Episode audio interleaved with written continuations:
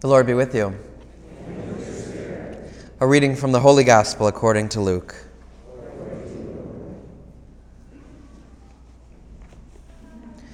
Jesus said to his disciples, A rich man had a steward who was reported to him for squandering his property. He summoned him and said, What is this I hear about you? Prepare a full account of your stewardship, because you can no longer be my steward. The steward said to himself, What shall I do? Now that my master is taking the position of steward away from me, I am not strong enough to dig, and I'm ashamed to beg. I know what I shall do, so that when I am removed from the stewardship, that they may welcome me into their homes. He called in his master's debtors, one by one. To the first he said, how much do you owe my master? He replied, 100 measures of olive oil. He said to him, Here is your promissory note. Sit down and quickly write one for 50. Then to another steward he said, And you, how much do you owe? He replied, 100 kors of wheat. The steward said to him, Here's your promissory note. Write one for 80. And the master commended that dishonest steward for acting prudently. For the children of this world are more prudent in dealing with their own generation than the children of light. I tell you, make friends for yourselves with dis- dis- dishonest wealth, so that when it fails, you will be welcomed into eternal dwellings. The person who is trustworthy in very small matters is also trustworthy in great ones. And the person who is dishonest in very small matters is also dishonest in great ones. If therefore you are not trustworthy with dishonest wealth, who will trust you with true wealth? If you are not trustworthy with what belongs to another, who will give you what is yours? No servant can serve two masters. He will either hate one and love the other or be devoted to one and despise the other. You cannot serve God and mammon. The Gospel of the Lord.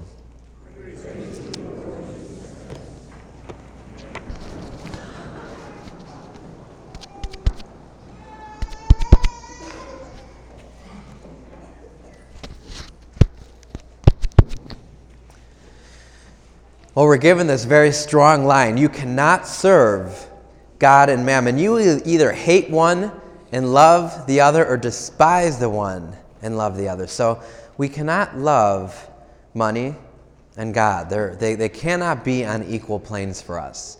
We, we have to choose and make our choice. And uh, so I've been trying to think of like, what's a good way to examine our hearts? What's a good way to examine where our devotion truly lies? So I've been trying to think about this just for myself all week. Where does my devotion lie? And how do I know whether or not I am devoted to mammon or devoted to God?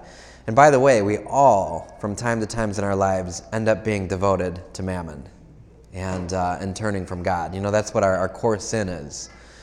So I just want you to think about this for a second. Think about um, what happens at work when maybe at the end of the year around Christmas time you get a large bonus. You know, maybe you're given like two or three thousand dollars. You know, or for kids, think about like grandma sends you a birthday card and you open up the card and there's a $50 bill in there. You know, or, or maybe somebody just gives you some, maybe you win the lottery. You know, maybe if it's even like an instant lotto ticket, you win 100 bucks. What is the first thought that crosses your mind? So, like when you have that 100 bucks in your hand or when you get that $3,000 bonus from work, what's the first thought that comes into your mind? Is it, what can I buy for myself? Or, or what can I do with this money? Or is it, what good could I do with this money? You know, like who could I bless with this money? That kind of shows us where our devotion lies. You know, so if the first thing we think about is, what can I get for me? We might be a little bit too attached to mammon, and we may not be devoted to God. So if our first thought when we get a, a bunch of money is, what can I get for myself? Chances are we're devoted to mammon. And if we're devoted to mammon, we're not devoted to God. And the idea is we, uh, we have to make a choice at some point to either um, love God with our whole, heart, mind, and soul, or otherwise we're going to end up loving money and power and, and riches and fortune and, and, fame with our whole heart, mind, and soul. Let me give you a story from a, a, a just a good couple that I know. Um, Mark and Chrissy are friends that I've known since I've been a priest, and um, a few years ago, actually, it was in the, in the year 2000. They um, it was like a, uh, it was in the you know winter or fall months, and you know how like if you have kids and somebody gets a cold in the house, the cold spreads, right? Like, so if you got one kid with a cold, it's like, oh no, it's going to sweep through the whole house, right? So they had three kids at the time, and it was the two parents, and first one got the cold, then the other got the cold, then the whole family was sick, right? So it was just one of those miserable weeks where everybody was sick. But they noticed that their middle child, the boy, was like really sick, and uh, he wasn't getting better. And so they thought, well, maybe he's dehydrated, or you know, maybe uh, maybe he's got mono or something else, you know. So they took him to the hospital just to get him tested for dehydration or figure out what was wrong with him. And he was uh, diagnosed with, with meningitis. 24 hours later, they walked out of the hospital without their child. He died. And uh, after that experience, they they obviously were devastated and they were trying just to cope, you know, trying to live. Now, Mark um, worked, in, worked in, the, in the real world, you know, the business world, and, and that's kind of where his mind was and his heart. And he was expected to return to work four days later, you know, and uh, he just lost his child. And there was no way he was going to be back to work in four days, you know. And then they were trying to look into different counseling and they found uh, some counselors to go to, and they would see him once a week, and it was $150 a session. And uh, you know, they had three kids, and thankfully his parents helped them pay for it. But but as they'll tell me today, they'll, they'll say, "Father, we didn't need like counseling once a week. We needed counseling like three or four times a day." You know, and so they were finding just how uh, difficult it was even to manage. And Mark, before this incident, um, he wasn't devoted totally to God. You know, he was like a Catholic, and so he would come to Mass when his wife like dragged him and demanded him, and you know, he would go to the religious ceremonies, but it was always his wife that was just forcing him, him to come. Everything changed um, because of this. So there was one day when, uh, and, and one of the, the daughters, Taylor was six at the time, she's now 19. She's a beautiful girl. She uh, just plays and sings, and she's really devoted to kind of helping this cause. But um, she missed like 39 days of school that year, you know, because her parents couldn't even function enough to get her, get them out of bed. And uh, one day, Mark came into his bedroom, and he noticed the closet door was shut. And so he walked up to the closet door, and behind the closet door, he heard his wife crying, just weeping. You know, so he knocked on the door and he opened it and uh, took her in his arms, and she just, you know, broke. And she said, Mark, I can't do it anymore. I can't deal with this pain anymore. I, I can't do it. And from that moment on, something changed in Mark. And, and for the first time, he kind of became the spiritual father.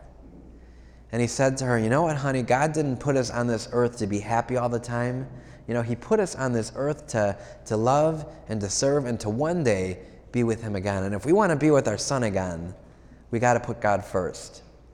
And so he took her and he actually took her to church and they made a holy hour together. And then they began praying the rosary together as a family. You know, and then every Sunday it was Mark who kind of took the lead and said, We're going to Mass. When he saw his wife so broken and vulnerable, it was at that point that he became the spiritual leader of the house. Everything changed in that moment. And now he is totally devoted to God. But he'll say to me something still to this day, very, very insightful. He'll say to me, Father, I'm so glad I'm at where with my spiritual life. I'm so glad my family's at where they're at. I wish it didn't have to happen that way. You know, and the truth is, for all of us, at some point or another, the chips are going to fall. You know, everything's going to fall out of place, and we're dependent on God. And Mark told me, I wish it wouldn't have happened that way. You know, he's saying, I wish it didn't take my child dying for me to finally turn towards God. So he talks about that moment in, in, adoration, and he said, you know, before that, he was kind of like just just laying down. He was he's wiped out, and he describes it as getting vertical. He said, "I finally got vertical. You know, I got on my knees before God, and you know, if you think about that, getting on your knees and holding out your hands and opening yourself up, he said, that's the point I finally turned to God and said, God, I need you. I need you to help me. I need you to help my wife. I need you to help my family." And uh, that was the breaking point.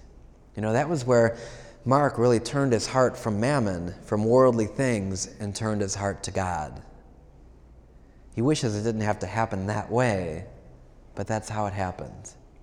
So now he's completely devoted. You know, it's amazing to see their wife, his wife, you know, their marriage is wonderful. The kids are, are just awesome kids. They're totally devoted. So he's kind of given up the whole workforce and he's started a nonprofit called Cornerstone of Hope, which is in Brecksville. And he created this home. It's like, it literally is a home, but it's, it's a, a place of refuge for people that have lost their children or loved ones. And they can go there and no one's turned away. You know, so if they can't afford counseling, they still help them. And, uh, this is what they're totally devoted to now, to helping others. And he has found that uh, there was no way he was ever going to get rid of that pain of losing a child. But he did find if he devoted himself to God and to helping others, that pain became transformed and, and redemptive. You know, so what if we find ourselves too devoted to mammon? What can we do? You know, so if you, when I asked you that question right at the beginning, if you were given, if you open a card and it had 100 bucks and the first thought is, what can I get myself?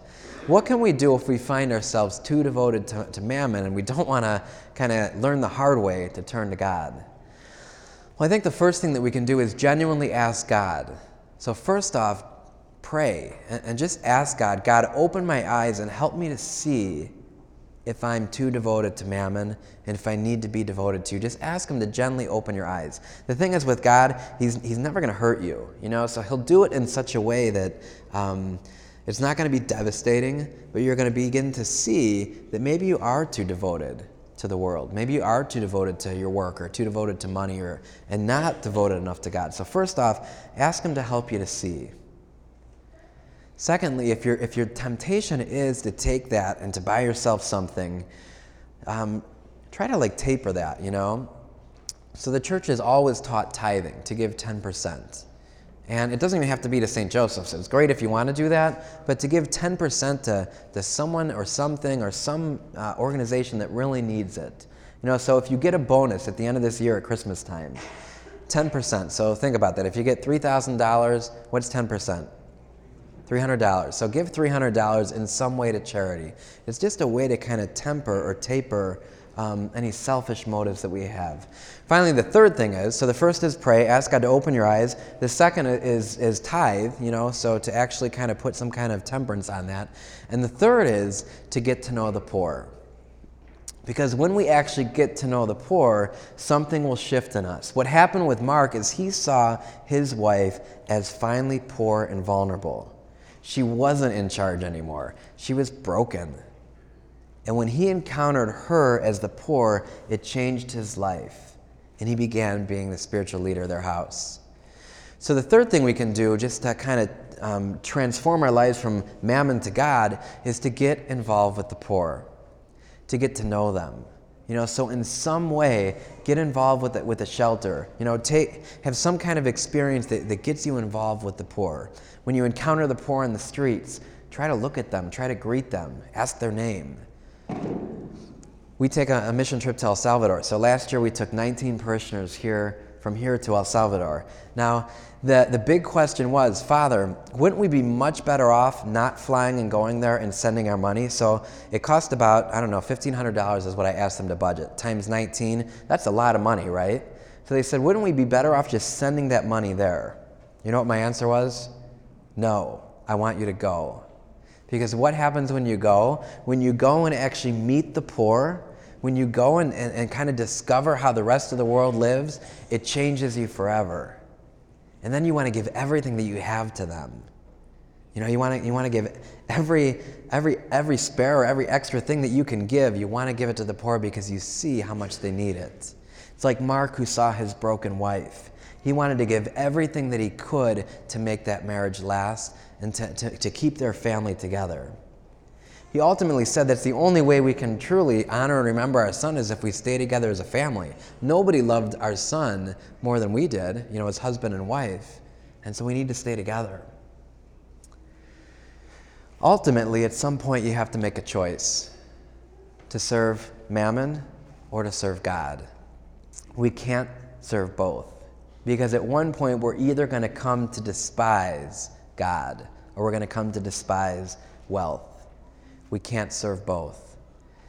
And so, if your initial uh, reaction to that is, What can I get for myself? Just think about those three things. First of all, pray and ask God to open your eyes. Secondly, consider tithing, giving 10% of everything that you make or, or bring into the poor. And thirdly, in some way, um, try to encounter the poor. Maybe, maybe think of going on the mission trip with us or you know, do some of the service projects that we have here. Encounter the poor so that our eyes can truly be opened and we won't be, we won't be um, completely in love with wealth or with money or, or selfish about that, but truly be devoted to God. Because you can't serve both. It's mammon or God. Make your choice.